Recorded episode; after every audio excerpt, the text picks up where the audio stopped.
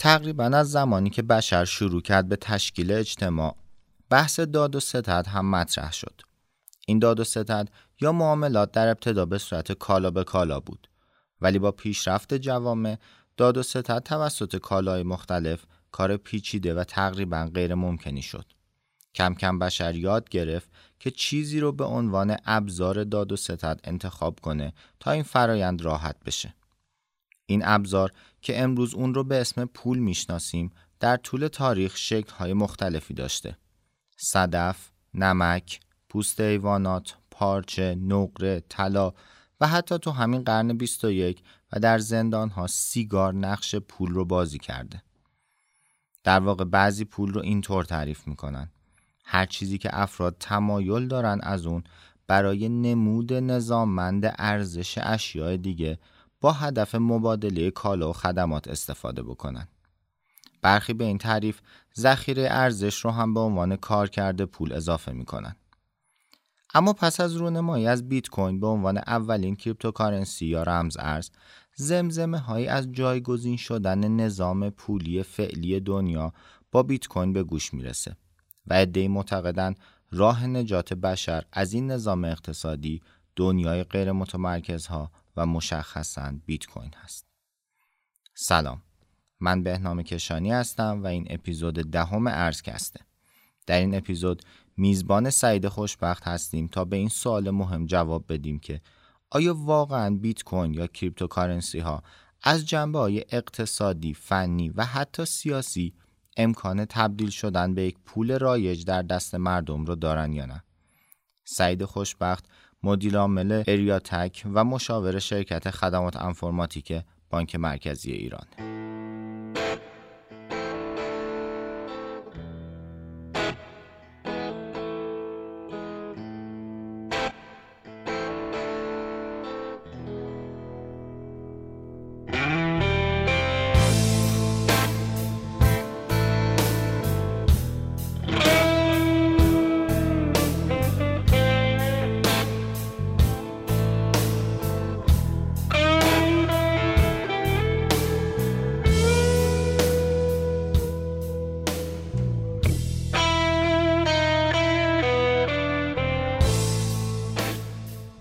پادکست ارزکست یه پادکست از هلدینگ نیکندیشه که قراره توش در مورد مسائل مرتبط با ارزها صحبت کنیم. چه ارزهای دیجیتال چه ارزهای فیات مثل دلار یورو و بقیه ارزهایی که می‌شناسیم. تو هر اپیزود یه مهمون داریم که متخصص اون حوزه است و سعی می‌کنیم از دانش و تجربهش استفاده بکنیم. تو هلدینگ نیکندیش ما خدمات ارزی و ارز دیجیتال رو تو قالب وبسایت نیک پرداخت کوینیک و کوینیک مارکت ارائه می‌کنیم. اطلاعات هر کدوم از این وبسایت ها و لینک دسترسیشون توی توضیحات پادکست موجوده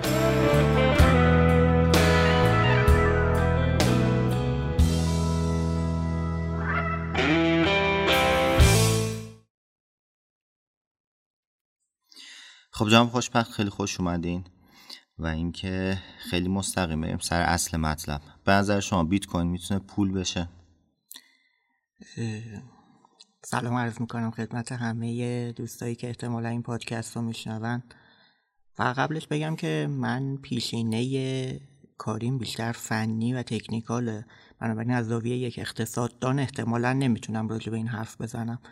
ولی خب با توجه به اینکه این حوزه فناوری در همامیخته ای از تکنولوژی اقتصاد اجتماع و این هاست به ناچار اقتصاددان ها رو تکنیکال می‌کنه تکنیکی ها رو اقتصادی می‌کنه اینه. واقعیت اینه که شاید همین الان هم بیت کوین پول باشه. خب یعنی اصلا نیازی نداشته باشیمش اینکه این باشه چون ویژگی های رفتاری از یک جهت یک پول رو داره. سوال اینه که آیا ویژگی های رفتاری یک پول خوب رو داره یا نه یک پول جهان شمول رو داره یا نه؟ وگرنه به نظرم وقتی یک پدیده ای قابلیت جابجایی ساده داره در مورد ارزشش به صورت بین توافق وجود داره. و ویژگی رو داره می‌تونه کار کرده یک پول حداقل رفتارهایی از یک پول رو به خودش نشون بده. درست. خب یکم بیایم عقبتر و اینکه به نظر شما اول تعریف پول چیه یا یه عبارتی به کار بردین راجع به پول خوب؟ تفاوت این دو تا رو برامون میگین اون تعریف کلاسیکی که عموما هممون بیشتر افراد از پول شنیدن تعریفیه که من هم میپسندمش. خب اون سه کارکرد مهمی که برای پول میگن که پول باید یه ویژگی داشته باشه بتونه ذخیره ارزش باشه حداقل در کوتاه مدت بتونه نمادی از این باشه. بعد این unit of account بودن معیار اندازه گیری بودن اینکه من بتونم با استفاده از پول ارزش چیزهای مختلف رو اندازه گیری بکنم و بگم یک چیزی دو برابره یه چیز دیگه ارزشمنده چون قیمتش دو برابره. و نهایتا اون ابزار پرداخت بودن و قابلیت داد و ستت داشتن. این به نظرم تعریف خوبی هستش از پول. اگر یک پدیده ای بتونه این کارکردها رو در خودش داشته باشه رفتار پولی می‌گیره. حالا هر قدر که این در واقع سه ویژگی رو این یه آمیخته ای از این ستا تو همدیگه داره یه پول رو می‌سازه. هر قدر که این ستا ویژگی رو بهتر در خودش داشته باشه من بهش میگم که خب مثلا پول خوبی تعریف ذهنی خودم بهش میگم پول خوبی هست. هر قدر که نباشه اون وقت میگم پول خوبی نیست. پولی که به شدت در معرض تورم قرار گرفته بنابراین دیگه نمی‌تونه خیلی ذخیره ارزش باشه. اون وقتی که ما احساس می‌کنیم که ارز خوبی نیست میگیم مثلا ما هممون یه حسی داریم میگیم مثلا دلار آمریکا یه حسی بهش داریم یوان چین یه حسی بهش داریم ریال یه حسی بهش داریم. بعضیاش حس می‌کنیم ارز خوبی نیست بعضیاش حس می‌کنیم ارزهای بهتریه. هر کدوم از اون سه تا ویژگی رو نداشته باشه یا کمتر داشته باشه ناکارآمدی توش ایجاد میشه. نهایتا اگه بخواد هر ستاشو خوب نداشته باشه دیگه کارکردش از دست میده دیگه اصلا رفتار پولی نداره. درسته. و اینکه شما معتقدین که الان بیت کوین این سه تا ویژگی رو داره؟ ببینید از نظر من نه. خب از نظر من میگن یک پول خوب نیستشون. تقریبا اتفاقا هیچ کدوم از اون سه تا ویژگی رو نداره و مسیر شاید کوتاهی هم نداشته باشه که برای این ستا رو داشته باشه. بیت کوین هیچ کدوم از اون ستا رو می‌تونیم نداره حال می‌خوایم. هر کدومش رو باز کنیم اینه. آره اگر که این اتفاق بیفته خیلی ممنون میشم خب اولین اینه که unit of account بودن همین الان ارزش خود بازار cryptocurrency ها داره با دلار سنجیده میشه. یعنی ما نمیگیم یه چیزی چند بیت کوین قیمتش unit of account نشده ابزار اندازه گیری نشده. ما نمیگیم یه چیزی رو چند بیت کوین قیمتش. در واقع داریم میگیم چند دلاره بعد میگیم بیت کوین چند دلاره بعد میگیم انقدر بیت کوینه. و یه لحظه بعد قیمتش عوض می‌کنیم.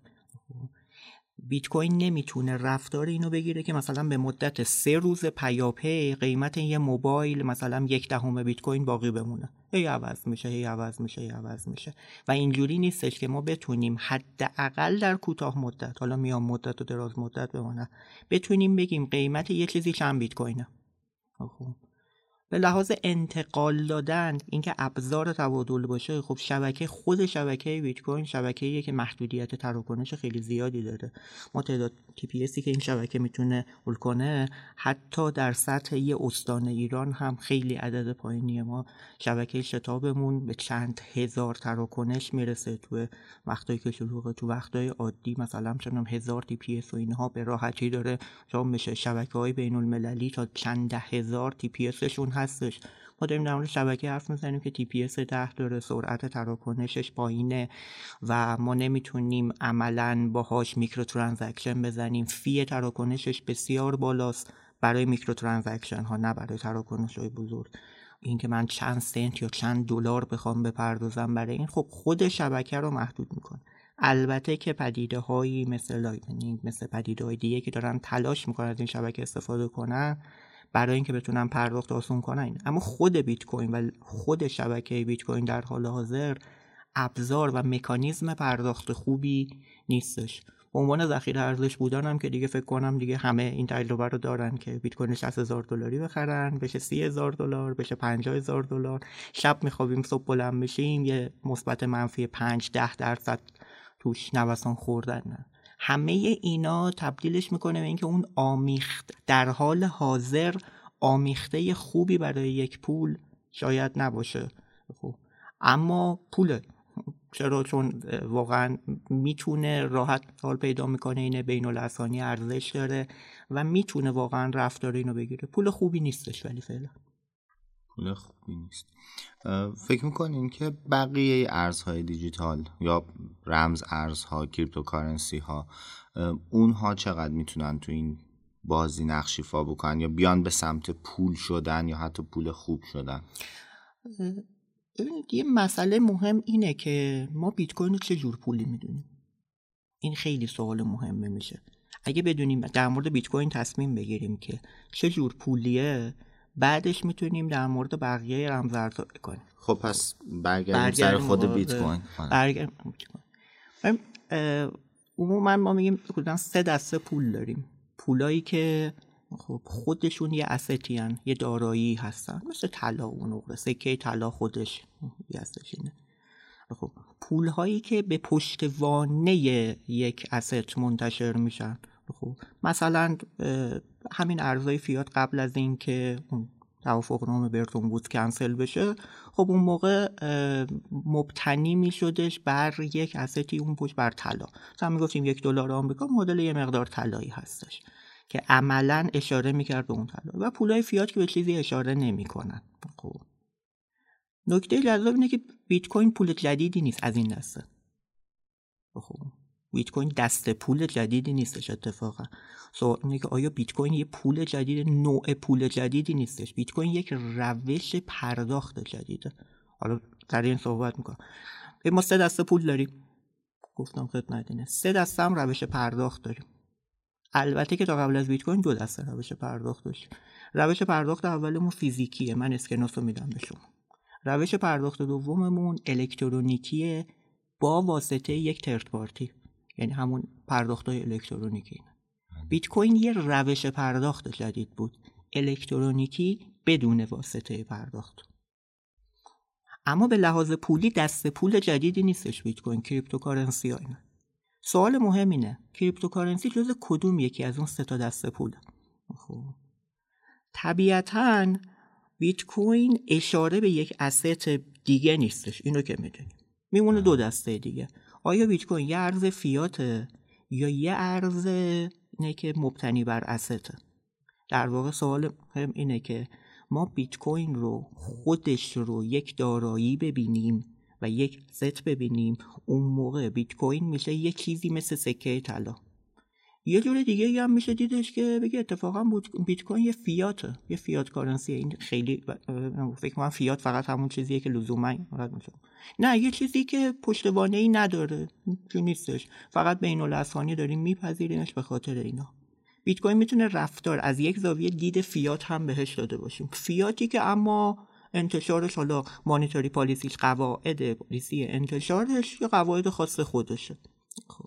اینکه کدوم یکی از این دوتا دیدگاه رو انتخاب می‌کنیم توی تصمیمات بعدی اون تاثیر می‌ذاره. خب یه سوالی. اینجا اینکه ما چی انتخاب می‌کنیم مهم میشه یا اینکه یک فلسفه پشتش هست؟ هر دوش مهمه. خب اینکه چه چیزی واقعا مثلا وجود داره اینه. اینکه ما چی انتخاب می‌کنیم هم خیلی تاثیر می‌ذاره. چون نهایتا اگه همه مردم دنیا یه چیزی رو انتخاب بکنن اون چیزه میشه اون. اگه ما رفتار فیات از بیت کوین انتظار داشته باشیم بیت کوین میشه یه فیات خب یه سوالی. تو اون سه دسته پولی که شما فرمودین یکیش که گفتیم خب حالا اونا که به ذات تقریبا اسد یا دارایی هستن مثل حالا طلا اینا یه سری ارزهایی که به پشتوانه اون هستن و یه دسته سومی که گفتیم پشتوانشون اینا نیست و خودشونن. شاید این یه ذره بحثش حالا اقتصادی باشه ولی برای اینکه برای شنونده ها هم یه مقداری شفافتر بشه این موضوع. ارزهایی که پشتوانه طلا ندارن چون ما تصورمون اینه و از به لحاظ تاریخی و اون چیزی که به صورت حال می‌تونم بگم عمومی اکثرا می‌دونیم اینه که همیشه گفتن پشتوانه پول باید یک طلایی باشه. کشورهایی که تورم دارن اینه که پول بیشتری نسبت به اون پشتوانه چاپ کردن و الی این چیزهایی که حالا به صورت عمومی باور هست. ولی ما الان داریم راجع به سری ارزهایی صحبت می‌کنیم. فعلا مستقل از cryptocurrency ها که ارز فیات هستن در حال حاضر توی دنیا ولی پشتوانه asset ی مثل طلا هم ندارن. اینا ارزششون رو از کجا دارن می‌گیرن پس؟ یه چیزی مهمه. اون هم اینه که ارزهایی که ما به عنوان فیات کارنسی های دولتی میشوریم مهمترین ارزشی که دارن اینه که لگال تندرن خب پول یعنی چی؟ قانونی هستن. پولی آها. هستن که یک کشور به عنوان پول قانونی میشماره. پول قانونی یعنی چی؟ اینکه ریال یه قوله که نظام ایران داده به هر کسی که این رو داره که میگه من نمیگم بهت این چقدر میارزه. ممکنه یه هزار تومنی معادل یک کیلو طلا باشه ممکنه معادل یک میکروگرم طلا باشه.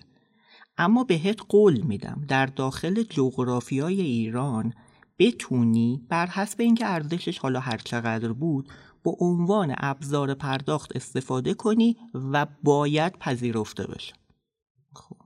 این یه قوله. حالا چند تا چیز روی این ارزشه تاثیر می‌ذاره طبیعتا؟ هر قدر که اونجا مصرف کنن های بیشتری باشه تولید بیشتری باشه قانات بیشتری باشه به عبارت دیگه تقاضا برای شن اون پول بیشتر باشه. من تولید بیشتری دارم تقاضا برای تولید اون دریافت اون پول بیشتره چون چرا می‌خواد خرید بکنه با اون. هر چقدر که من بتونم ابزارهای پرداخت سیستمای مالی دنیایی رو داشته باشم که بتونم بهتر حرکت بدم و این باشه طبیعتا تقاضا برای اون پول بالاتر میره پول جذابتری هستش و بیشتر مورد استفاده قرار می‌گیره. هر قدر که نه کشوری باشه که نتونه بکنه اون پول شروع می‌کنه به کم ارزش شدن. پول فیات به چیزی در بیرون از خودش اشاره نمی‌کنه اما واقعا از پدیده های بیرونی خودش به شدت اثر می‌گیره. اون هستش اینه. ساده ترینش رابطه که با تولید ناخالص یک کشور داره. مثلا فرض کنید کل تولید ناخالص ایران 100 واحد باشه و ما 100 واحد هم ریال داشته باشیم. عملا میشه هر یه واحد از اون تولیداتی که تو ایران شده رو با یه دونه از اون ریال ها خرید. حالا اگر تولید ما 10 درصد اضافه بشه بشه 110 واحد.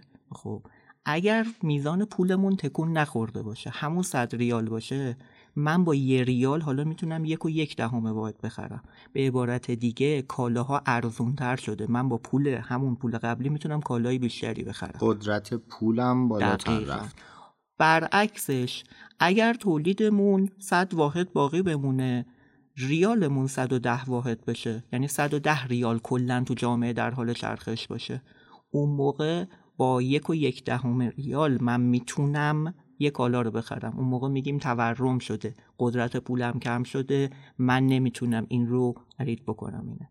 به عبارت دیگه رابطه مستقیمی وجود داره بین ابعاد تولید ناخالص یک کشور و حجم پول. تا وقتی که یک هارمونی رعایت بشه بین میزان انتشار پول و رشد اقتصادی اون موقع است که احساس می‌کنیم که پول با ثباته. تورم نداره نه تورم مثبت نه تورم منفی. خب لزوما تورم منفی هم چیز خوبی نیست. ما فکر می‌کنیم بعضی وقتا مثلا اینکه یه کالای ارزون تر بشه در آینده خوبه. خب این صدمات خودشو داره. مثلا ژاپن مدت ها درگیر تورم منفی بود و تلاش می‌کرد خیلی برای ماها عجیبه تلاش می‌کرد تورم مثبت ایجاد بکنه. چرا؟ چون وقتی شما بدونید فردا یه چیزی ارزون تر میشه امروز خرید نمی‌کنید. وقتی امروز خرید نکنید پس اون تولید کننده نمی‌تونه کالاشو بفروشه. تولیدش نتونه بفروشه دچار رکود میشه مجبور میشه کارگرش رو اخراج کنه. کارگرش که اخراج میشه بیکاری ایجاد میشه. و اتفاقا این خوب نیست. خب. نقطه تعادل جاییه که یک هارمونی باشه بین افزایش تولید رشد اقتصادی و افزایش پایه پولی. اگر این هارمونیه به هم بخوره ما درگیر یک تورم میشیم. تورم هم همون چیزی میشه که ارزش پولمون رو کم می‌کنه. ایده فیات میگه که من باید بتونم یک رابطه ای برقرار کنم دست بانک مرکزی ها یک قدرتی بدم که بتونن نسبت به شرایط اقتصادی اندازه پول رو تو جامعه کم و زیاد بکنن تا باهاش بتونن مدیریت بکنن بحرانهای مختلف رو امثال هم رو. ایده ایه که قسمت های خیلی خوب و منطقی داره و قسمت های وحشتناک و نگم غیر منطقی و تاثیرهای منفی. نمیشه گفت کاملا بده نمیشه گفت کاملا خوبه. بسیار عالی. خب الان با این صاف من به درست متوجه شدم. پس ما ارزهایی که به پشتوانه یک استی مثل طلا نیستن رو میگیم پشتوانشون یه جورایی میشه گفت تولید ناخالص داخلی اون کشور. کلا ارزهای فیات قانونی میشن اینها. اما ارزهای فیاتی هم می‌تونیم داشته باشیم که لزوما قانونی نیستن. خب و فقط برد پذیرش مثلا می‌تونه یه گروهی باشه. الان بیشتر ارزهای فیات ما همون ارزهای لگال تندری هستن که این هستن. الان مثالی داریم برای اینکه ارز فیاتی باشه که قانونی هم نباشه. این تو جوامع شکل می‌گیره. یعنی جوامع بسته می‌تونه شکل بگیره که زد داره کار می‌کنه ولی نیستش. عموما ولی نه. چرا؟ چون که خیلی سخته که بتونه شکل بگیره. یکی از سوالا اینه آیا بیت کوین یه فیاته یا نه؟ بعضی ها رفتار فیاتی توش می‌بینن. میگن این چیزی نیست جز تایید و ثبات دیگران. بعضی ها میگن این چیزی نیسته. خودش یعنی یک استه کی گفته چیزی نیست؟ این یک چیز استه بنابراین این یک پول از جنس پولهایی تو تیپ طلا. بعضی هم میگن نه این اتفاقا رفتار فیاتی داره. چیزی نیست. خب و هستش البته که عمده بیشتر گرایش دارن به سمت اینکه بیت کوین رو توی دسته اسست ها ببینن و رفتار طلاگونه براش ببینن. اما آیا این رفتار شکلی گرفته و تثبیت شده؟ نمی‌تونیم بگیم قطعا. اما اون مسیر رو بیشترین یعنی بیشترین شباهتی که داره می‌گیره فعلا به این مسیر.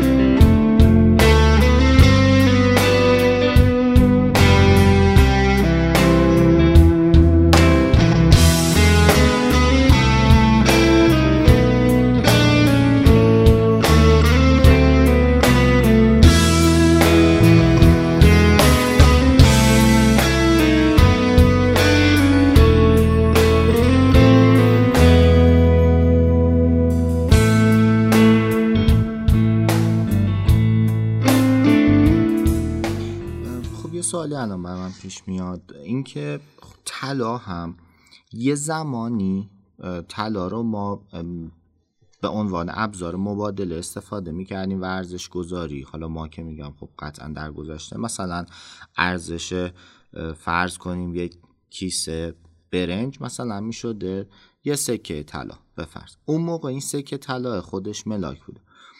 امروز ما خود طلا رو هم دوباره داریم با ارزهای فیات میسنجیم. یعنی مثلا میگیم طلا هم الان هر اونسش انقدر دلار یا انقدر تومن مثلا. حالا دلار متداول تر این منظورم اینه الان اگر بیت کوین رو ما داریم با اون دلار میسنجیم آیا اون معنی رو میده که اون چیزی که شما گفتین که اصطلاح انگلیسی یادم رفت که خودش معیار باشه؟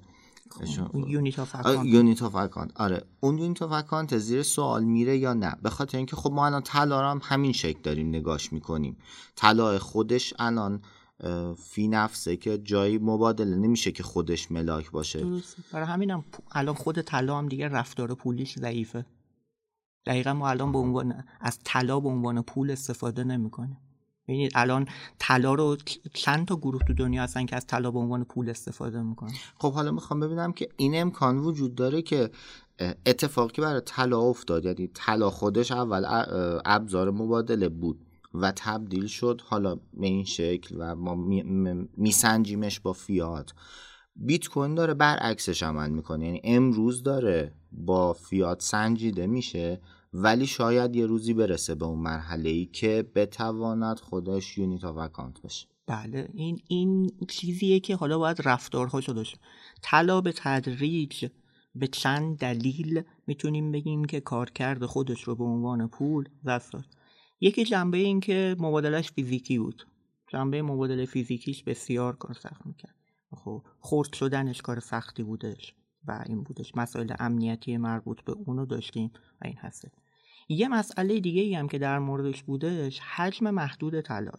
خب حجم محدود طلا یه سری مسائل برامون ایجاد می‌کنه. همون مسئله که در مورد اندازه اقتصاده. اندازه طلامون بر اساس میزان استخراج داره میره بالا. خب اما اندازه اقتصادمون بر اساس شاخص های دیگه.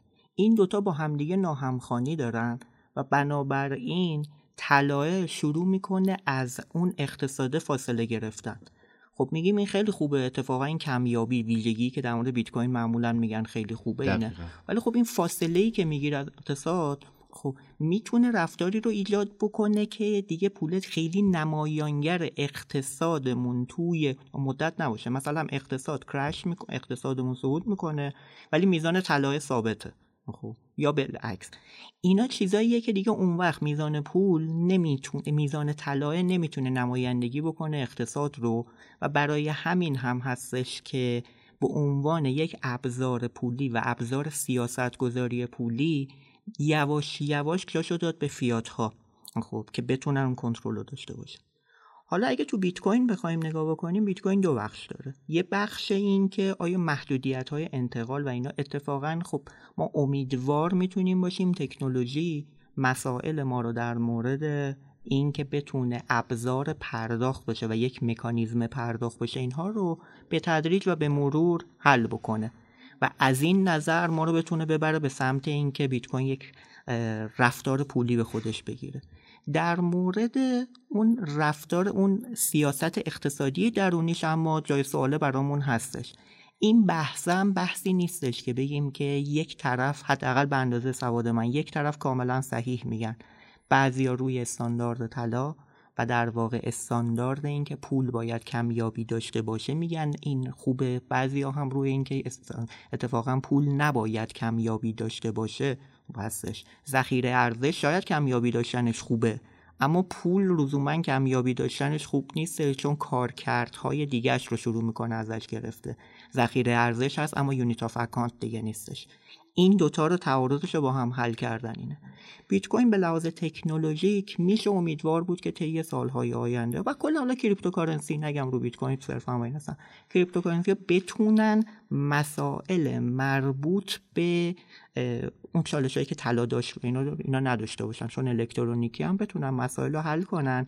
یک تراکنش به اندازه کافی سریع و به اندازه قابل قبول کم هزینه رو فراهم بکنن. اون وقتی که اون مسائل رو ندارن میمونه این قسمت آخرش که به عنوان اون سیاست پالیسی انتشارشون چجور هست؟ اون وقتی که من می‌تونم بگم که اونها هم به عنوان یک پول در دنیا زنده هستن و ما دو دسته پول داریم پول های فیاتی که با نگرش بانک مرکزی و میگه اقتصاد رشد می‌کنن و یه طرف هم پولایی رو داریم که کمیابی دارن و رفتارشون از اقتصاد نمی‌کنه. هر کدوم از اونها مزایای خودشون رو دارن. شما ترجیح می‌دید بیشتر بیت کوین رو نگه دارید. چرا؟ چون کمیابی داره رفتار ذخیره ارزشیش از رفتار unit of account یش بیشتره. خب و ترجیح می‌دید پول فیاته رو خرج کنید. نکته جالب. وقتی شما بیت کوین رو نگه دارید پول فیاته رو خرج کنید کدومشون رفتار پولی بیشتری دارن؟ پول بده. اتفاقا پول بده میادش رفتار پولی تر به خودش میگه. در واقع بگیم اونی که ذخیره ارزشش توش ماهیت کمتری داره رفتار پولی تر می‌گیره چون آدما ترجیح میدن از شرش خلاص بشن. پس چرخش می‌خوره. پس دقیقا همون کاری که می‌خوایم ما انجام میدیم. خب. رفتار پولی بیشتر تو نگرش من اینه که بتونه unit of account باشه در کوتاه مدت و میان مدت. خب. این مهمتره. تا ذخیره ارزش بودن و این بتونن گیر بکنه. اینا چیزاییه که باید با هم رانس بشه و منم نمی‌تونم بگم که متخصصشم. خواهش می‌کنم.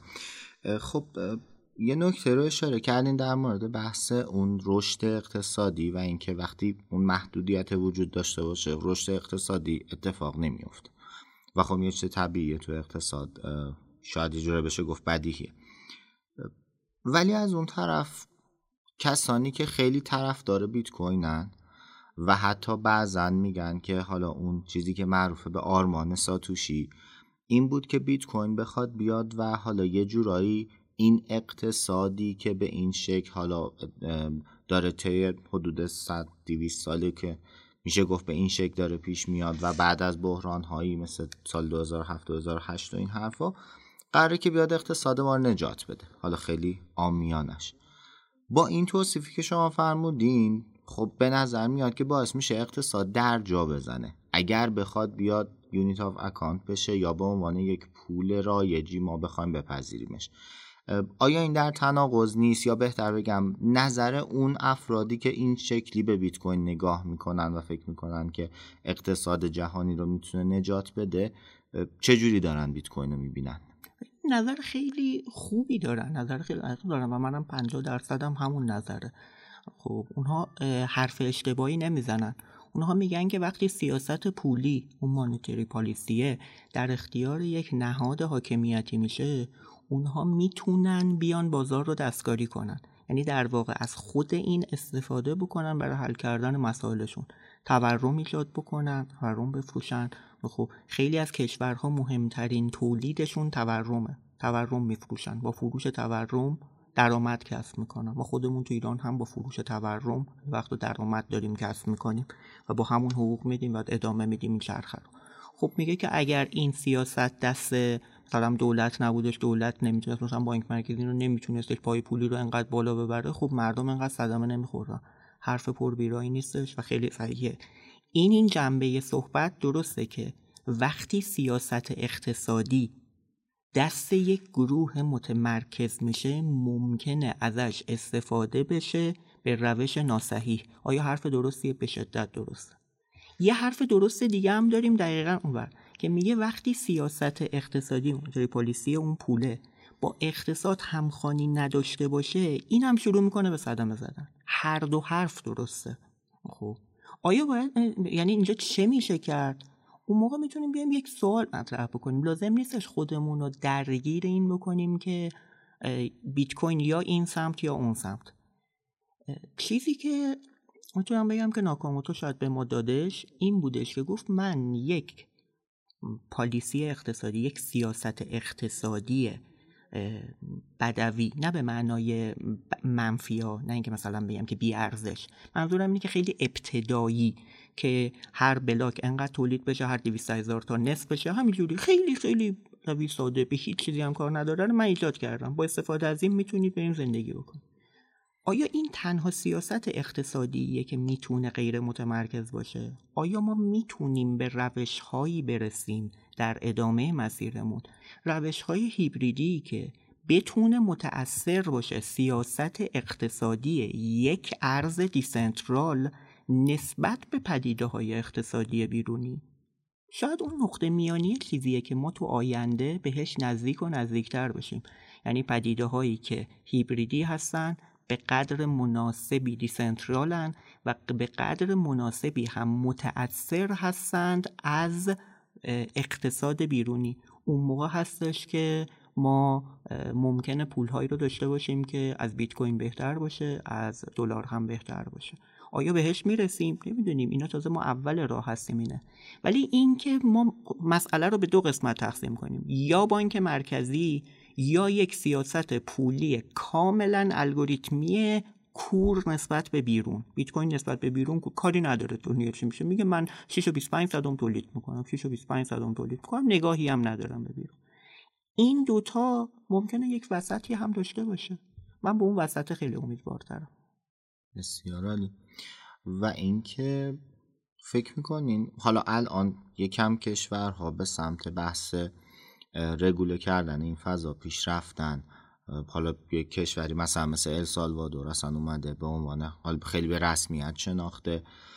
بعضی هم حالا گارد در واقع میشه گفت محکمتری نسبت بهش دارن. اما به نظر شما رفتار حکومت ها تو این داستان چجوری حتی اگر اون حد وسطی که در واقع ایدئال شماست رو ما فرض بکنیم آیا باز اون قدرت centralize اون قدرت متمرکز حکومت ها رو از بین نمی‌بره تحت تاثیر قرار نمیده؟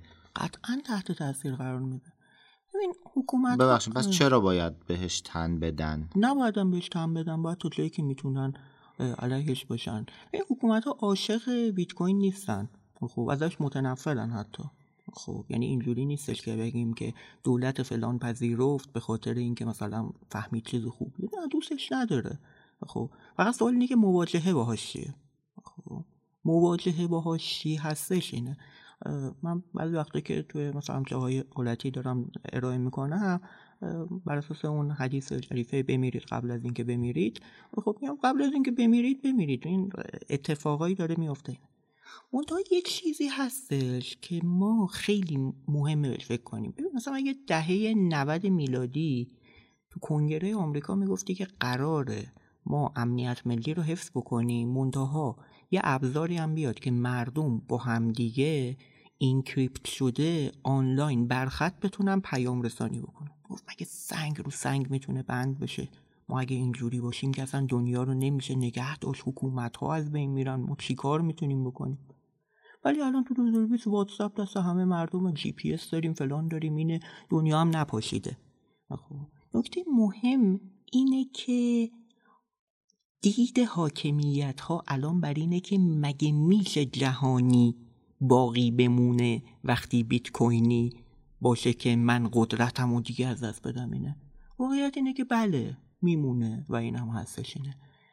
اینجوری نیستش که یه پدیده از دید من بیادش همه پدیده های دیگر رو از بین ببره نابود کنه. اینه. خیلی چیزها رو منسوخ می‌کنه خیلی چیزهای جدید ایجاد می‌کنه خیلی روش اینه. نکتهش هم اینه که چون آدم ها خوبن اکثر غریب به اتفاق آدم ها خوبن. آدم ها مثلا پدر من اینجوری نبوده که تا قبل از بیت کوین نمی‌تونسته قاچاق مواد مخدر بکنه. حالا که بیت کوین رو کشف کردش بره بگه خیلی خوب از امروز بریکینگ بد می‌خوام قاچاق مواد مخدر بکنم. بیت کوین هم داشته باشه بازم می‌خواد باش قبض مثلا آب و برقش رو بده بره همون چیزایی که می‌خرید می‌کنه رو بکنه. پولم باشه همینه اینه. نمی‌خواد تبهکاری بکنه. این خیلی مهمه. اکثر آدم های جامعه خوبن. بیت کوین رو هم که داشته باشن باهاش خوب خواهم بود. اون دست آدمایی هم که می‌خوان خلاف بکنن قبل از بیت کوین با صدف هم خلاف می‌کردن با دلار هم خلاف می‌کنن با بیت کوین هم می‌کنن و با بعد از اون هم انجام میدن. جامعه تغییر می‌کنه. حکومت ها تغییر می‌کنن شکلشون هم تغییر می‌کنه. اگر حکومتی دید توتالیتر داشته باشه بگه من می‌خوام نگرش حاکمیتم اینه که تمامیت خواهانه بر تمام شعون زندگی انسان ها سایه بندازم. بله اون باید دیگه صد درصد با بیت کوین در بیفته. اما اگر حکومتی بگه من می‌خوام حکومت کنم حاکمیت کنم حکم روایی بکنم و مدیریت بکنم تهدیدها و منافع و شهروندان رو. بیت کوین هم یه پدیده است مثل پدیده های دیگه. میاد و جا میفته و قرار می‌گیره و یه سری چیزا رو دردسر ایجاد می‌کنه. یه سری موقعیت ایجاد می‌کنه. بعد مثلا سی سال دیگه دارن زندگی می‌کنن و ما از بیت کوین استفاده می‌کنن. هیچ کس هم حس همین الان شما حس نمی‌کنی واتساپ مثلا چیز تهدید فلانی اینه. ولی یه لحظه تصور کن سی سال پیش می‌گفتن یه همچین وسیله. هنوزم جی پی اس تو ایران جرمه. شما همین الان گوشیتون جی پی اس داره هنوزم جرمه. می‌دونستید؟ دستگاه های کل دستگاه های رادیویی اینا رو شما اینا. هنوز هم یه روزی می‌گفتن اگه یه کسی مثلا دستگاه ارتباط ماهواره ای داشته باشه اینا جی پی اس شما ارتباط ماهواره دیگه. همین الان جرمه. اینقدر قانون منسوخ میشه مثلا میره. ولی می‌بینید جی پی اس داره همه راننده های شهر دارن استفاده می‌کنن. هیچ تهدیدی هم نیست. حتی کسی فکر نمی‌کنه این تهدید یه روزی هم داریم از بیت کوین استفاده می‌کنیم. به همین اندازه خنده دار. ولی برای حکومت هایی که اگر بخواهد حاکمیتی بخواهد تمامیت خواهانه بر تمام شون زندگی انسان ها سایه بندازه بل قطعا باید باهاش دشمنی با بیت کوین دشمنی محض کن. حاکمیتی که می‌خواد به مردم سرویس بده خدمت بده خب بیت کوین هم یه ابزاره یه سری خدمات میده. جایی هم که بیت کوین می‌تونه تهدید بشه برای شهروندا میاد رگوله می‌کنه قانون گذاری می‌کنه که آقا مردم صدمه نبینن. به سادگی. بسیار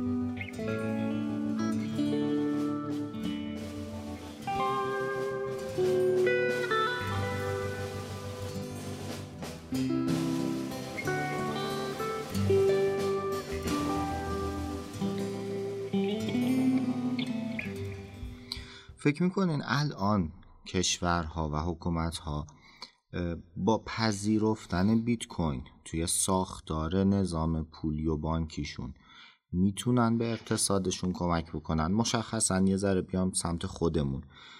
ما خب شدیداً دچار مشکل تورم هستیم یه چیزی بدیهیه برای همه. و از طرفی خب بیت کوین هم یک سری آثار ضد تورمی داره یک سری ویژگی داره که حالا براش تعریف میشه که حالا اون چیزهایی که تو وایت پیپرش اومده و ساختار فنیشه اینا خیلی نمی‌خوام به جز واردش بشم. ولی آیا مثلا اگر که الان نظام جمهوری اسلامی بخواد بیاد یا مثلا کشوری مثل ونزوئلا که یک ابر تورمی الان داره تجربه می‌کنه بیاد و بیت کوین رو به هر نحوی نحوش من واقعا نمی‌دونم. وارد نظام پولی و بانکیش بکنه. آیا می‌تونه به نظر شما به اقتصادش کمک بکنه؟ این بیت کوینی که امروز هست یا نه؟ چیز دیگه ای شاید بتونه بیاد و کمک بکنه یا اصلا این موضوع متفیه؟ این دو دسته رو یعنی دو زاویه. یک زندگی جزئی مردم یعنی یک فرد به عنوان یک فرد از جامعه. دو یک کل به نام جامعه. فرد به عنوان فرد بله. خب من یه پولی دارم که داره درگیر تورم شده. آن شده نمی‌تونم از ارزشش محافظت کنم. آیا بیت کوین بهم کمک می‌کنه؟ قطعا بله کمک می‌کنه و می‌تونم بکنم کشوری مثل ما مشکل پرداخت هم داره بیت کوین دوبل کمک می‌کنه. اصلا چرا تو کشوری مثل ما بیت کوین جذاب شده؟ واقعا افراد تو سوئد هم از خواب بلند میشن میرن میگن امروز بیت کوین چنده؟ اصلا نمی‌دونن. احتمالا اکثرشون اصلا خبر ندارن چیه. اونا مشکلی نه نه تو پرداخت مسئله دارن نه توی ثبات اقتصادی این حاصل بنابراین ممکنه تنها استفاده از بیت کوین بکنه اینه که 5 درصد از نمی‌دونم اون صندوق بازنشستگی افرادشون خودش رفته باشه یه سبدی از پورتفوی از کریپتو بسته باشه. اینم خبر نداره نشسته داره زندگیشو می‌کنه. می‌دونه تو کریپتو هم هست. همین. خب اونم 5 درصد. تو کشور ما اگر شده خب نه. اما به عنوان یک کل دو زاویه دید هست با حالا از زاویه دید. به عنوان لگال تندر قبول کردن پول قانونی قبول کردن بسیار پدیده خطرناک. این که مثلا ما با خوشحالی اعلام کردیم که السالوادور پذیرفته بگین خب چرا خطرناکه؟ ببخش خب شما فرض کنید که اصلا یه مقاله منتشر شده چند سال پیش اومد بررسی کرده بود گفت IMF که هیچ ذخیره از بیت کوین نداره. خب بانک مرکزی هم هیچ ذخیره از بیت کوین نداره. خب حالا اگه بیت کوین یه بازار تریلیون دلاری بشه که الان شده خب اگر مثلا من یه دفعه یه دونه مجموعه بیادش پنجاه هزار تا بیت کوین توی بازار ایران به ریال خالی بکنه قیمه ارزش ریال رو شروع می‌کنه به جابجا کردن. بعد توی یه سواپ ارزی بین بانک ملی ایران با یه بانک دیگه مثلا توی چین بانک ملی ایران رو ورشکست می‌کنه. من دارم سیاست اقتصادی خودم رو به یک ارز دیگه ای که لگال تندره باید بپذیرمش وابسته می‌کنم که هیچ کنترلی روش ندارم هیچ ذخیره بزرگی ازش ندارم و بخش مهمی از این کریپتوه اصلا نمی‌دونیم دست کیه. آیا امکانه اتفاقا مقاله سوالش این بود آیا امکان حمله به اقتصادهای کوچک با استفاده از بیت کوین وجود داره؟ جواب اونجا اون نویسنده گفته بود بله. اقتصاد ما کوچک نیست اما به شدت شکننده است. خب، یه نفر میره یه میلیون دلار تو میدون فردوسی می‌خره مثلا هم همه خبردار میشن. مثلا اینقدر حساسه. بنابراین آیا امکان هایجک شدن اقتصادها وجود داره؟ بله. آیا امکان داره اقتصاد السالوادور هایجک بشه با استفاده از هولدرهای بزرگ بیت کوین؟ بله. بنابراین لگال تندر شدن خیلی بحث پیچیده خب و تا وقتی که اصلا روشن نشه من که قطعا شأن صحبت کردن راجبشو ندارم. فقط انقدری می‌دونم موضوع پیچیده ایه که کم آدمایی هستن که بتونن به راحتی در مورد این صحبت بکنن. اینکه من به عنوان یک سری راهکار به عنوان یک ابزار بیارم تو ابزارهای مالی و اجازه بدم با تشویق مردم به اون سمت و اینها. بتونم بازی بکنم اینا می‌تونه ولی رفتار باشه. یعنی مثلا من بعضی وقتا میام افراد هول میدم به یه سمتی. مثلا با نرخ بهره بازی می‌کنیم که سپرده کم بشه زیاد بشه و این بشه. خب. تو اقتصاد فعلی ایران از نظر کل بخوایم نگاه کنیم اوضاع ولی جذابی نیست. ببینید ما اگه سرمایه گذاری نکنیم وضعیت به همین تر میشه. خب سرمایه ها داره خارج میشه بیت کوین میشن. فرد به مسابه فرد داره خودشو نامه می‌کشه. وقتی شما بیت کوین می‌خرید دارید شرط بندی منفی می‌کنید رو اقتصاد ایران. میگی ببین من خودم از این بازی کشیدم بیرون. من اومدم بیرون حالا ببینم چی میشه. من اومدم. تعداد افرادی که دارن میان بیرون به شدت زیاد شده و بهشون حق میدم. رفتاری که دارن انجام میدن به عنوان یه شهروند منطقی عقلانیه. میگه من باید خودم رو نجات بدم این قضیه. اما همه این خروج کردن ها اون سقوطه رو شدیدتر داره می‌کنه. رکود شدید قیمت پول رو تو تولید به شدت بالا می‌بره بالا می‌بره و هی این اثر یه رزونانس منفی داره میده. هی پول بیشتری خارج میشه. اینه. نهایتا ما با یه اقتصاد کاملا ورشکسته می‌تونیم روبرو باشیم. این که مسئله باید برعکس حل بشه. این نیستش که بیت کوین به شما کمک بکنه که بکنه شما باید اقتصاد درستی داشته باشید. باز بانک مرکزی بانک مرکزی ها. خب یه مطلبی رو منتشر کرده و توش اومده بود بررسی کرده و گفت اصلا سوال همین بود. آیا بیت کوین می‌تونه جای ارزهای فیات رو بگیره یا نه؟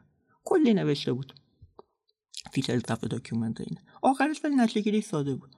گفته تا وقتی که بانک مرکزی ها کارشون رو درست انجام بدن. از سیاست های درست پولی تبعیت کنن و تورم رو مهار کنن خب این اتفاق دور از ذهن به نظر می‌رسه.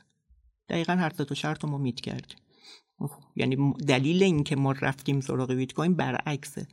خب اینجوری نیست که ما بیت کوین رو بیاریم که سیاست پولیمون رو باهاش درست کنیم. نه ما سیاست پولیمون رو درست کنیم رابطمون با بیت کوین درست میشه.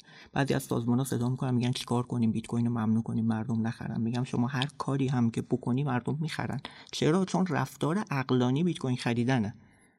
خب یه سوالی. اگر که به قول شما بانک های مرکزی بیان اون قدری درست رفتار بکنند که اون تورمه نباشه این اتفاق نیفته. کما اینکه حالا ما توی خیلی کشورام کم تقریبا داریم. و میشه گفت یه جورایی بعد از بحران 2008 تغییراتی که تو ساختاره اصلا بانک های مرکزی اتفاق افتاد. قوانین بانک نظام بانکی که تو دنیا تغییر کرد حالا مستقل از ایران تقریبا تورم رو خیلی کم کرده. و شاید به قول یک اقتصاددانی می‌گفت تقریبا الان تو دنیا تورم مثل وبایی که نسخش مشخصه واکسنش بله. اومده و حالا انگوش شمارن واقعا کشورهایی که های بزرگ حالا مثل ما یا ونزوئلا که دوتا کشور دیگه دارن خب اگر که این اتفاق بیفته سوال اینه اصلا چه نیازی به بیت کوین هست یعنی به صرف اینکه حالا بیت کوین ما فقط بیایم بهش بگیم که یک ابزاری برای بعضا مبادله پول فرامرزی. اینکه مثلا دیگه ارز نیاز به تبدیل کردن و بحثایی که حالا مثلا شما فرض کنید اگر از سیستم مثل PayPal بخواین استفاده بکنین مشکلاتی دارین چیزایی که خب بحثای تحریمی یا هر چیزی ممکن روش تاثیر داشته باشه دیگه. ولی اونجا فقط می‌تونه بشه یک نظامی برای یک انتقال پول. و دیگه پس اون فلسفه ای که حالا بعد از اون بحران اصلا این اومد بیت کوین و معرفی شد و قرار بود که بیاد به نظام اقتصادی کمک کنه این فلسفه زیر سوال نمیره کلا. به نظر من نمیره. یعنی من مثلا تو دورهایی که تو بانک دارم خب مثلا دورهای بلاکچینی عموما ولی حتما یه دو سه ساعت خوب راجع فقط بیت کوین می‌ذارم. چند تا دلیلم داره. یکی اینکه اولا مکانیزم بیت کوین رو وقتی می‌شناسن خیلی از سوالات و کلید واژه و ترمینولوژی مثلا بلاک چین رو متوجه میشن یه دلیل دیگه هم داره ولی. دلیل اینو به خودشون هم میگم که میگیم که شما بیت کوین رو بشناسید. خب و از این به بعد به عنوان یه آینه دق بهش نگاه بکنید. عکسش رو بگیرید بذارید که بدونید یک رقیب در بیرون دارید که هر وقت که سیاست های بد به کار ببرید اونجا یک بازیگر دیگه هست که سرویسی می‌تونه بده بهتر. در واقع ما الان می‌تونیم وارد دوره ای بشیم که بگیم سرویس دهنده های متنوع داریم و از انحصار در بیایم خوبی بیت کوین اینه.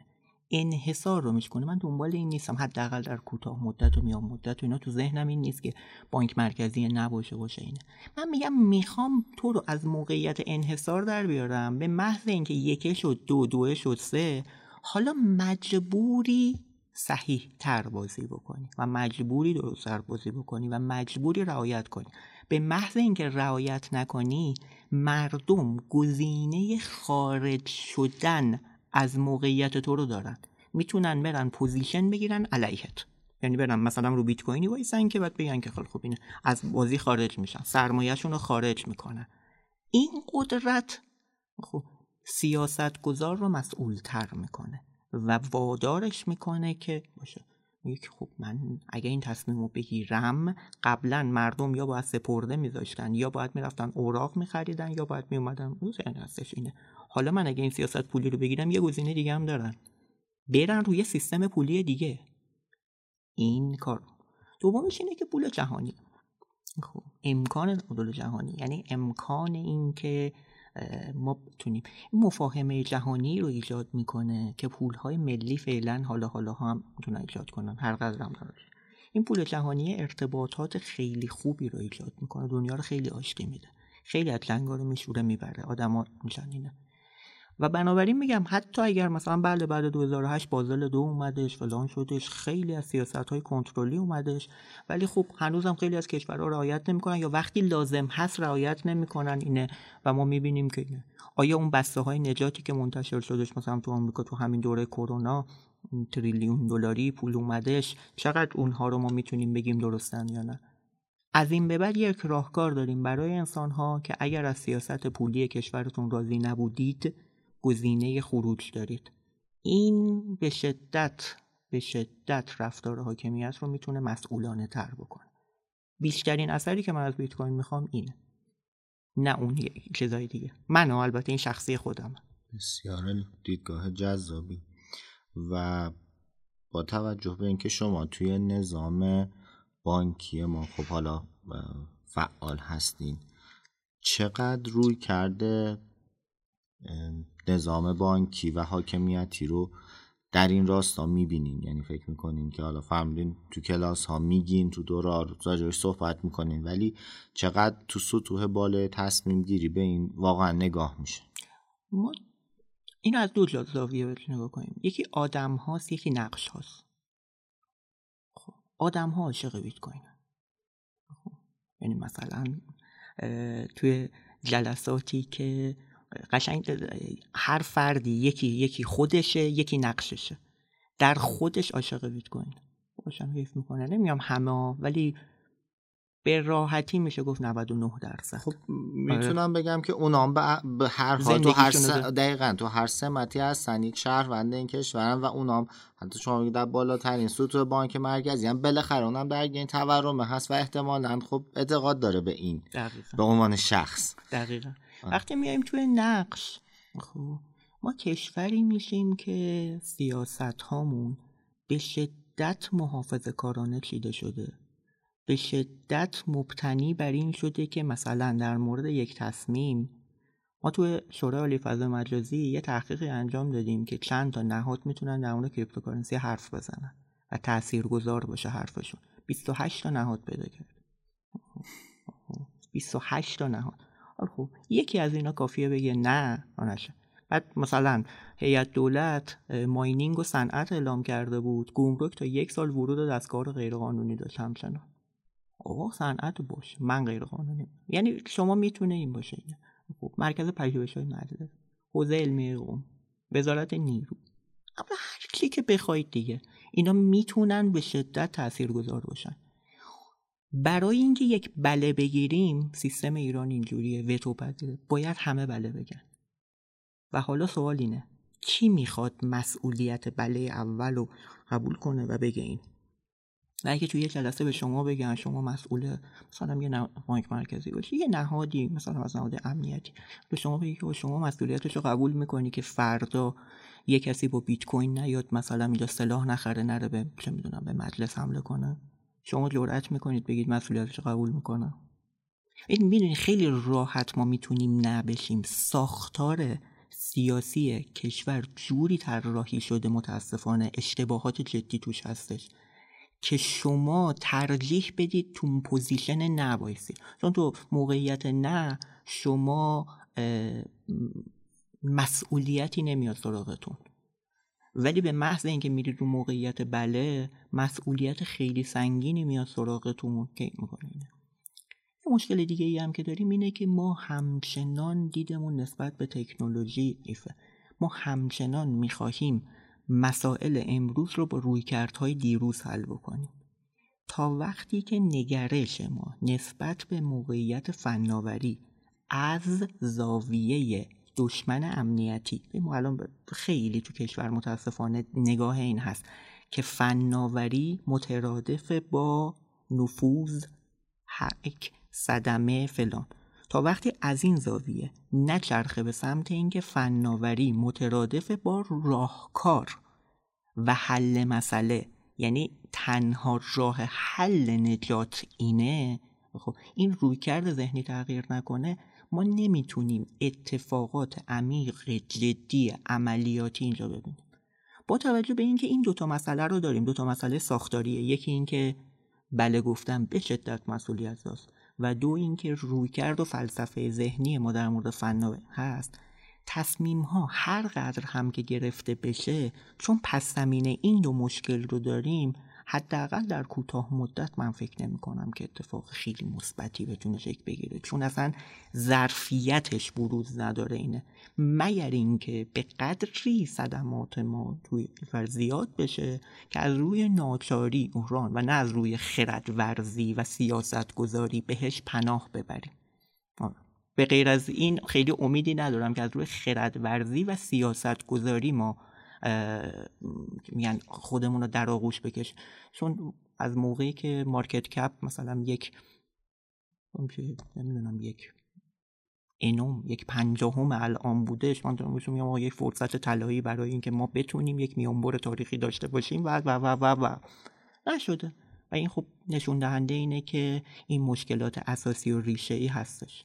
ولی شخصا همشون علاقه من. همه که میگم یعنی 95 درصد علاقه جدی دارم به بیت کوین. به لحاظ دید تکنولوژیک چطور؟ اونم هست یا چون علاقه شخصیه به عنوان حالا همون ذخیره ارزش یا هر یه طرف داستان. ولی اینکه آیا دید تکنولوژیک هم به این داستان دارن؟ یعنی تخصص هست. حالا اون که اون نه یا آره گفته بشه یا نه بحثه ولی این که اصلا تخصصش باشه.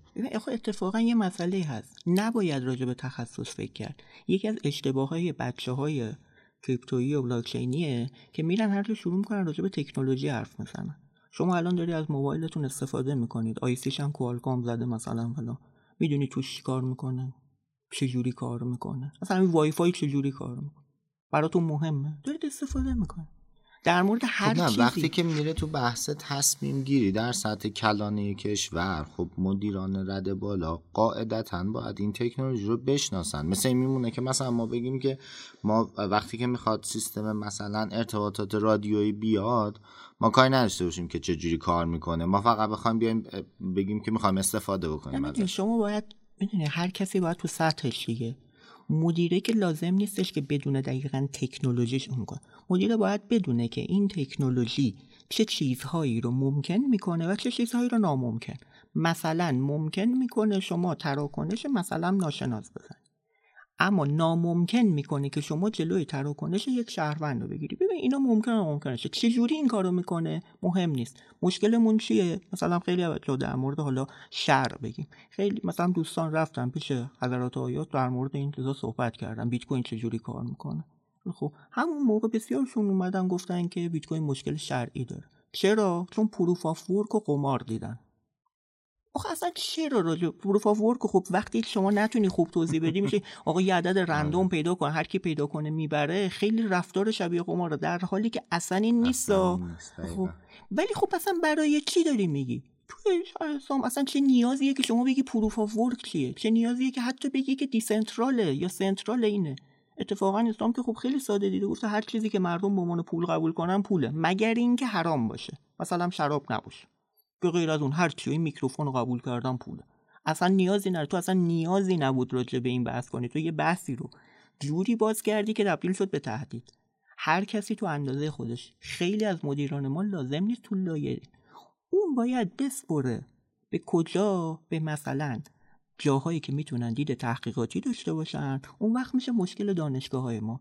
تا حالا یه دونه ده صفحه نوشته از سمت نمی‌دونم دانشگاه های خوب ایران در نیومده که بگه من دانشگاه من زاتید من دانشکده فلان دانشگاه بزار رفتم بررسی کردم. آقای سیاست گذار راحت باشه. اینها امنیت کافی داره اینها اینه. این مشکلیه که نداریم. ما الان دانشگاه امیرکبیر چند تا document داده راجع به بلاک چین و بیت کوین؟ دانشگاه شریف چند تا داده؟ دانشگاه دیگه هم چند تا دادن؟ برای سیاست گذار اونو باید اون تغذیه بکنه و این باشه و فقط باید خیالش راحت باشه.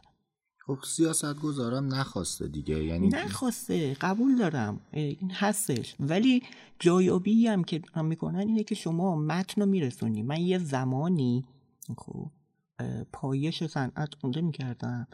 به انواع و اقسام مختلف میرسوندم به روی میز مدیرای مختلف ایران. تک صفحه‌ای رنگی خیلی مثلا هم طولش در بیاد. خب بعد می‌رفتم خبرهایی رو پیدا می‌کردم که اینه. مثلا چه می‌دونم فلسطین داره از کوین استفاده می‌کنه هفته بعدش می‌رفتم برعکس. می‌گفتم اسرائیل داره از بلاکچین استفاده می‌کنه برای فلان یه بار می‌رفتم سراغ چین و روسیه. یه چیزی که جلب توجه کنه. اون نمی‌خواد توجه کنه. من می‌خوام. این میشه فرآیند لابیگری. این تو دنیا هم آمریکا مثلا برادرای وینگرو چقدر تلاش کردن که ETF بیت کوین بگیرن؟ چند بار تا حالا شکست خوردن. احتمالا چند ده میلیون دلار هم تا خرج لابیشون کردن. شکست خوردن. پس اگه می‌خوای یه صنعت رو راه بندازی باید براش خرج کنی. خرج نه به من رش و اینا نیست. دقیقا باید لابیگری بکنی. این لابیگری سخته. خیلی هم سخته. ولی خب نمی‌تونی هم بدون انجام دادنش بگی که هستش اینه. واقعیت سیاسی ما اینه. یا باید بریم یا باید بپذیریمش یا باید تغییرش بدیم. من نمیگم راحت تغییر می‌کنه ولی بالاخره انتخاب کنیم دیگه. یا بپذیریمش تمام. پس دیگه چرا قور می‌زنیم؟ یا بریم اینم تمام. خیلی ایده خوبی. من می‌پرسن اینه یا اگه می‌خوای تغییر بدی واقعا انرژی بره. اصلا قرار نیست کار کم هزینه ای باشه. بچه های ما و کلا حوزه بلاکچین و بیت کوین ایران برای لابیگری خیلی کمتر از چیزی که باید هزینه کرد. خیلی کمتر. ما باید شاید پنجاه برابر این پول خرج می‌کنیم چون پول تولید شد دیگه. از دوره بیت کوین 500 دلاری تا بیت کوین 50000 دلاری. 100 برابر شد. خب پس ما انقدر اومده. ما می‌تونستیم 100 برابر این پولم خرج بکنیم تو لابیگری ولی نکردیم.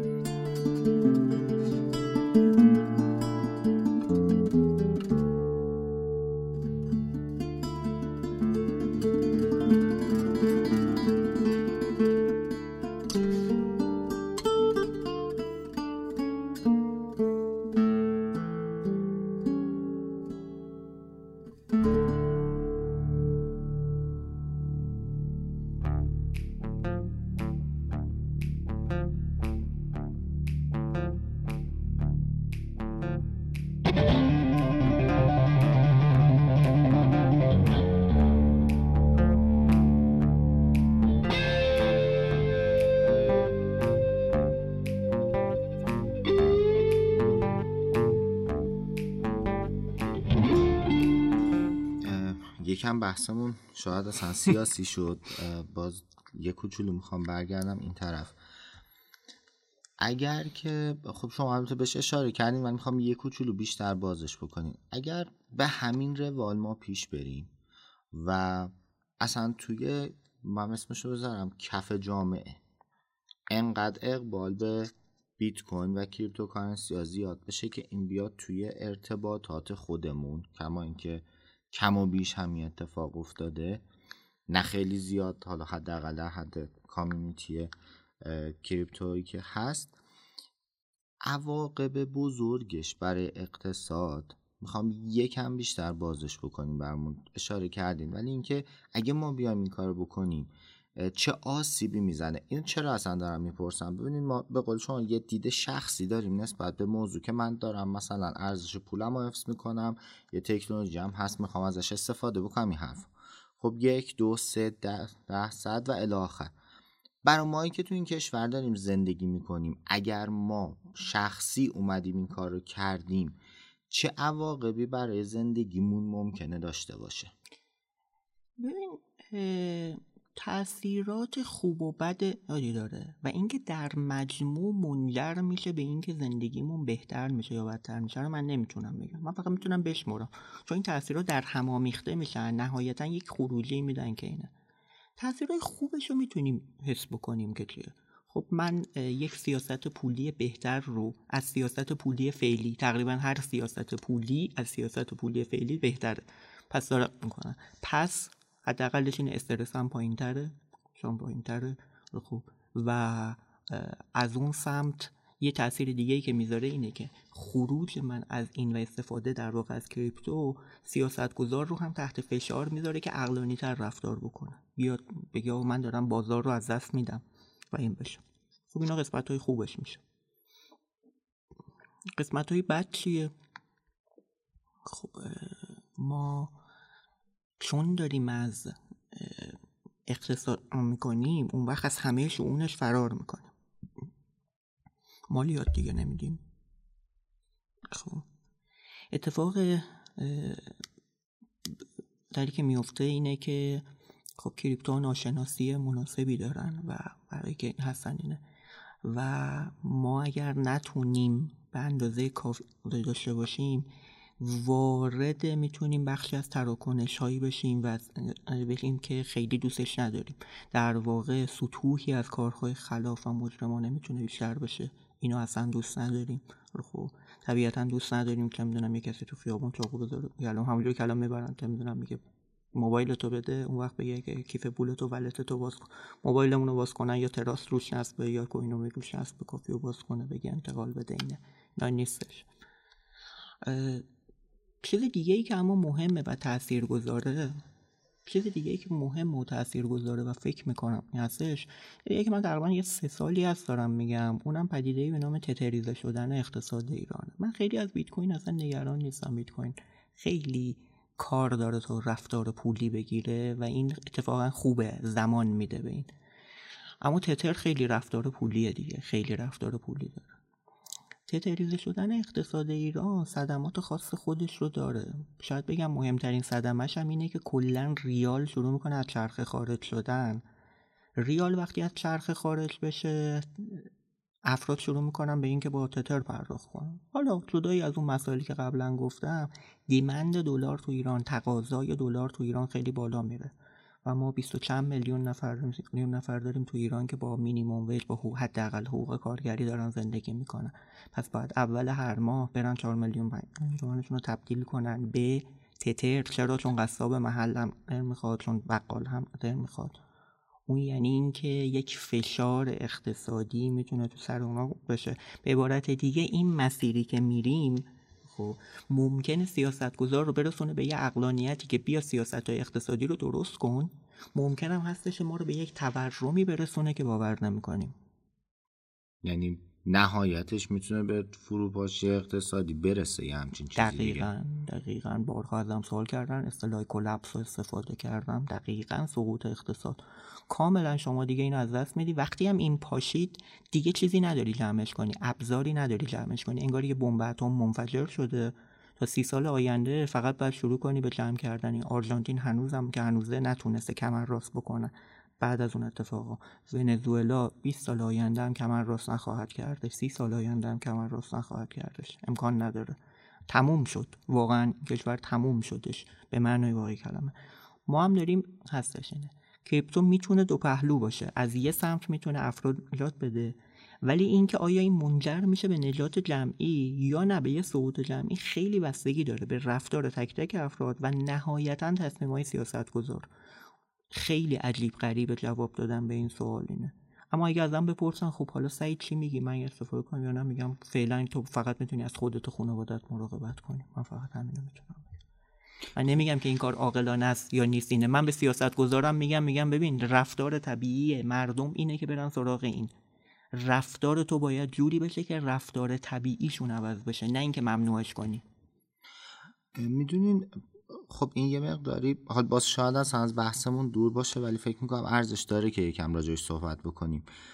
ما خب اگر بخوایم این شکلی نگاه بکنیم من یادم سال 97 هم که ما دوباره یه جهش افزایش قیمت دلار داشتیم خب خیلی این بحثا مطرح می‌شد که آقا نرین دلار بخرین. چرا؟ به همین دلایلی که امروز شما میگین خب تقاضا میره بالا دلار که گرون تر بشه تورم هم بیشتر میشه بالاخره تاثیر داره رو قیمت ها این حرف از اونورم من یه نگاه در واقع شخصی به قضیه بخوام بکنم. خب میگم زندگی منه. این تناقض رو واقعا چه جوری باید حلش بکنیم برای خودمون؟ یعنی مگه بخوام سیستمی نگاه بکنم میگم نباید برم سمتش. اگر بخوام که برای میگم خب دارم زندگی می‌کنم دیگه بالاخره منم باید خودم رو نجات بدم. میریم سمتش. و این یه تناقضیه که شاید برای خیلی ها این سوال باشه که بالاخره تکلیف چیه؟ ما چی کار بکنیم؟ میگم ببخشید این یه ذره واقعا شاید اصلا اخلاقی باشه این موضوع. خیلی هم راجع مرتبط با بحثمون مشخصا نیست ولی بهش رسیدیم خیلی سوال و خیلی هم دقیق گفتی اخلاقی این بحث شاید یعنی خیلی. و و اتفاقا چون اخلاقیه نمیشه گفت چه رفتاری درسته. هر کسی مرز خودش رو خودش تعیین می‌کنه و اینجوری نیست که اگه یه کسی بگه من این کارو کردم از نظر من غیر اخلاقی باشه یا نه. واقعا تصمیم گیری در مورد این فرده. چیزی که من می‌فهمم خب اینه که برام خیلی طبیعیه که تصمیم طبیعی افراد این باشه که برن به سمت اینکه خودشون رو نجات بدن. من ازشون انتظار دیگری ندارم. خب.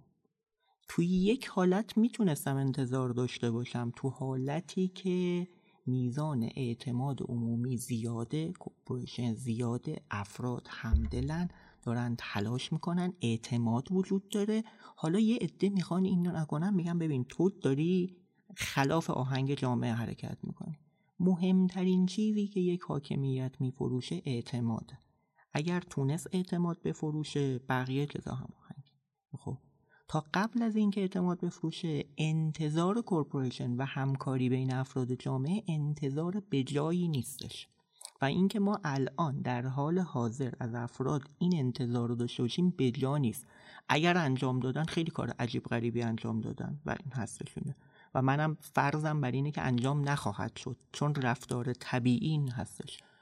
من چیزی که انتظار دارم اینجا از مردم نیست اونها تقصیری ندارن. انتظار من از سیاست گذاره که قبل از هر چیز اعتماد رو برگردونه و بعد مبتنی بر این اعتماد حالا بخواد همکاری بخواد. برای این کارها هم تصمیمات روشن و واضحه که بدون چه کارهایی باید انجام بده. چه در زمینه های اجتماعی و چه در زمینه اقتصادی. تا اون اتفاقا نیفته هیچ رفتار و هیچ سیاستی نمی‌تونه اثرگذار باشه. وقتی که مردم احساس کنن که من به یک سیستم اعتماد دارم حالا حاضرم توش همکاری کنم. نمیشه که بگی من اعتماد ندارم ولی همکاری می‌کنم. شرط همه چیز اعتماده. بلاکچین یه سیستم تراستلسه برای این اومده. حاکمیت ها فقط اعتماد میفروشن. اگر اون رو از دست بدن چیزی ندارم برای عرضه. بسیار خیلی ممنون. به عنوان جنبندی صحبت. حالا موضوع پادکستمون هم بحث اصلا پول شدن بیت کوین بود ولی خب حالا به این بحث هم خواهان خاکشته شد به خاطر اینکه بالاخره توی جامعه زندگی می‌کنیم که همه این شرایط هست و تاثیر داره. به عنوان جنبندی و صحبت پایانی. اول اینکه تشکر می‌کنم از شما. منت گذاشتید به من. تشکر می‌کنم از کسایی که حوصله کردن تا اینجا گوش کردن. امیدوارم امیدوارم امیدوارم چیزی بوده که ارزش شنیدن داشته باشه براشون وقتشون استفاده مفید شده باشه. و من هنوزم نمی‌تونم راجع به آینده بگم. چیزی که می‌دونم اینه که این فناوری به اخلاق مدار شدن در دراز مدت به نظرم کمک می‌کنه چون راهکار جایگزینه. فقط چون انحصار رو میشکنه نه که چون خودش خوبه. چون انحصار رو میشکنه زیر نظر هست. بنابراین من فکر کنم بیشتر از هزار نفر رو بهشون ولت بیت کوین نصب کردم. یکی یه دلار بهشون دادم تو مرور زمان و اینها. به همدیگه یاد بدید. برای همدیگه هستش. به کسی که بلد نیستش بهش ولت نصب کردن و یاد بدید. بهش یه سنت ده سنت 20 سنت یه دلار کریپتو منتقل کنید. تعداد ما که به یک تعداد مشخص قابل قبول برسه. تعداد افرادی که کریپتو دارن نه. الان بله خیلی تو ایران کریپتو دارن. تعداد کسانی که مفهوم کریپتو رو و این فضا رو به اندازه کافی زیاد بشه خود به خود یه روز صبح بلند بشه می‌بینیم یه دنیای جدید داریم. نترسید. هی داریم سعی می‌کنیم با نمودهای امروزی فردا رو ببینیم.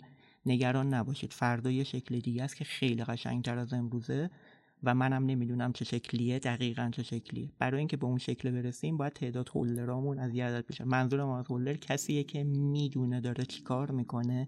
فهمیده درکش کرده و در آغوش کشیدتش.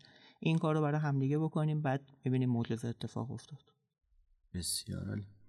خیلی ممنون بابت وقتی که گذاشتیم متشکرم از شما